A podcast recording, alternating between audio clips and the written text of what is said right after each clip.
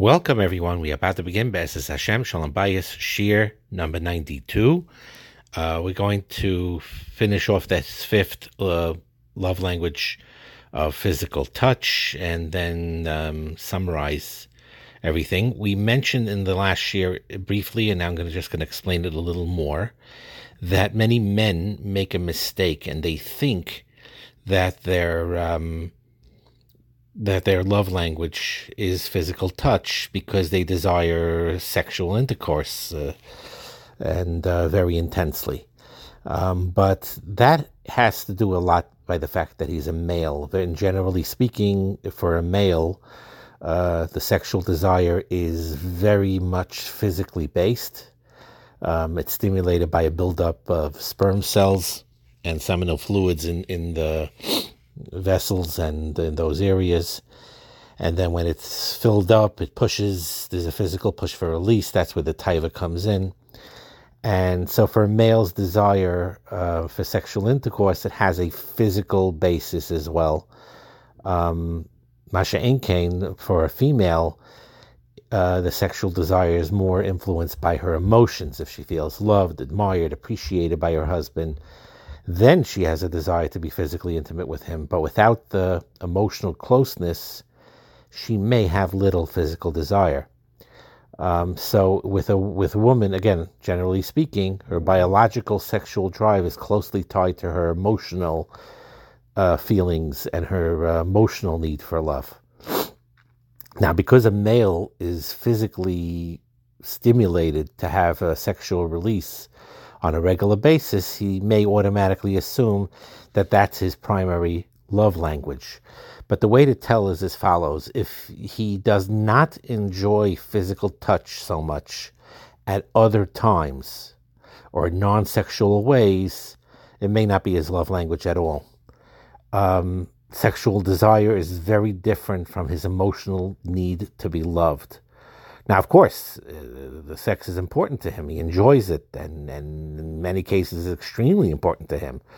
But that, if that alone very often does not meet his need to feel love, um, so his wife needs to find his her, her husband's emotional love language as well, and um, and in in in the, the, situation, I think we brought it up in the last um, um, um, a particular husband that Dr. Chapman was involved with. He thought uh, that it was physical, but then he realized that it's not. By him, it was words of affirmation. That's his primary love language. Uh, because if when she's critical and puts her down, then she, he turns off on the sexual aspects of it. But when she says how much she appreciates him and admires him, then then then he really uh, feels more loved and more close.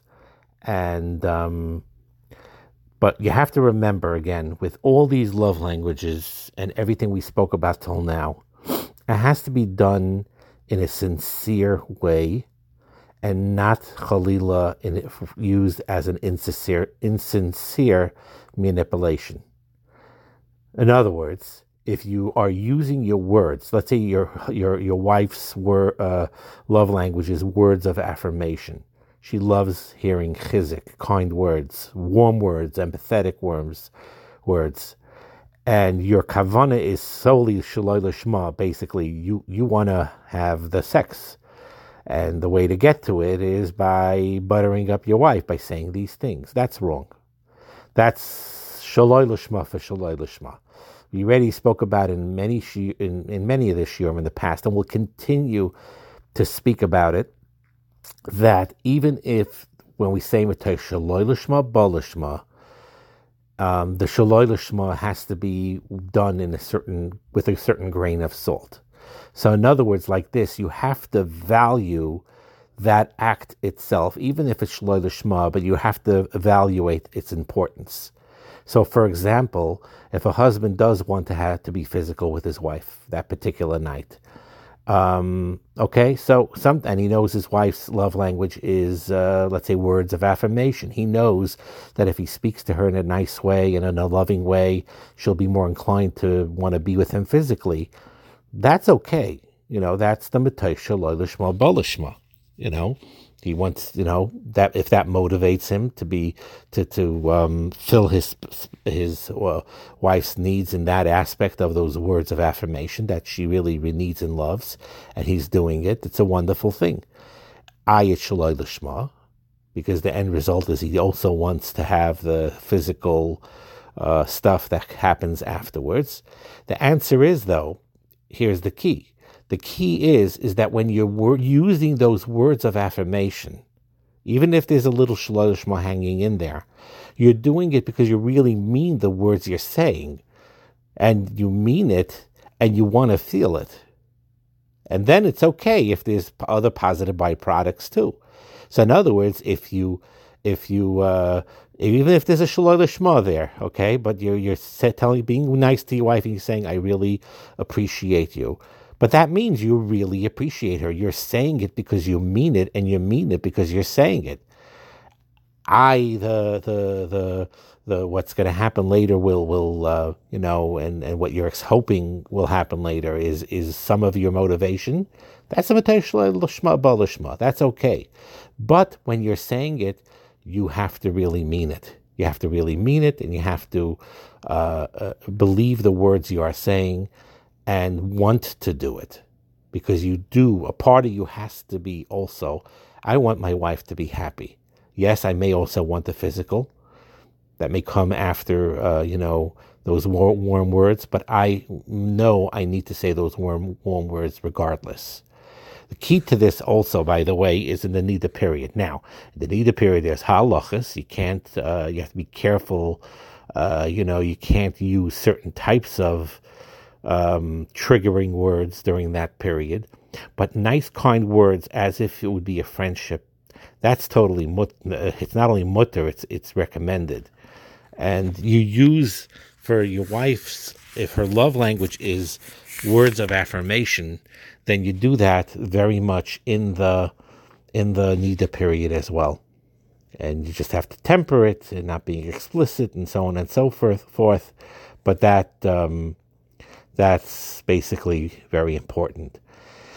Okay, then he brings down there are three ways he says to discover what, if you're not sure yourself, what your main motivation is to feel love and the way you express love. And um, so this is his guidelines. He says you should think what does your spouse do or fail to do that hurts you the most deeply? And the opposite of what hurts you the most deeply is probably your love language. That's number one. Number two, what have you most often requested of your spouse? The thing that you most often requested is also likely to be what makes you feel most loved. Uh, so if she always says, I, I want to spend time with you, you're always so busy, we need time together, we need time together, and she says it often, then it's sim, sim, it's probably likely that that's her love language, quality time. In what way do you regularly express love to your spouse? Your method of expressing love may also be an indication that that that that would also make you feel loved. So for some people, they let's say husbands, uh, some of them, you know, the less emotional types, what they'll do is uh, they're good with their hands. They'll build a house from with their bare hands for their wife. They'll clean her car. You know, the acts of service, uh, uh, which seems like an unromantic thing, but it does go very deep. That you're doing things for your wife, those type of things. You make a, she likes a certain design, you actually make it for her. Uh, you know, uh, whatever she needs physically, whatever she needs to, to, be taken care of. She likes a particular coffee and a particular uh, cook. She mentioned she likes a certain uh, coffee machine with coffee that she has at work. He'll go go out of his way, buy it, buy that those particular brands that she likes, and put it into the kitchen. And here you go. You know that that's the acts of service thing, and so on and so forth it actually is really all five languages actually is a really beautiful thing um, and it's really worth um, focusing really even if it's not your particular one to use all of them at different times so just to um, review the five of them the first one words of inf- words of affirmation words of affirmation divrei chizik encouraging words uh, the opposite of that would be obviously the inas devarim and the the lu'mazeh is words that is mechazik and encourages and kind. That's number one. words of affirmation. Number two, quality time. Oina is actually time, quality time. Number three, receiving gifts. Number four, acts of service, like doing things. And number five is physical touch. Now, you think along the lines of when I just simply look at this, that again, and I stress this again, don't uh, be judgmental on somebody whose love language seems to you somewhat superficial. Like if someone's uh, love language is words of affirmation, so they think, oh, you you say these wonderful words, words a bit builds you off, and if you're, you know, they they may think if I'm a deeply spiritual person, then receiving gifts, the gift seems superficial. Like your whole love is depending on whether I get a gift or don't get a gift, or acts of service. The fact that I vacuum for you, you know, that that that means that that's an expression of love. So, but really, do not downplay it and I recommend that even people whose love language, it's not mine, by the way, mine is not receiving gifts and not acts of service. Um, it's probably words of affirmation, I think, is mine. Um, again, I would think it's physical touch because I enjoy that too, but it's definitely words of affirmation, I would think. But again, I know, I know clearly that I, I need to sometimes be better with the gift giving and you know and the and the acts of service helping more in the house. It's not superficial. It's very powerful very real. And it does show love in a tangible way that you really really care. Anyway have a wonderful day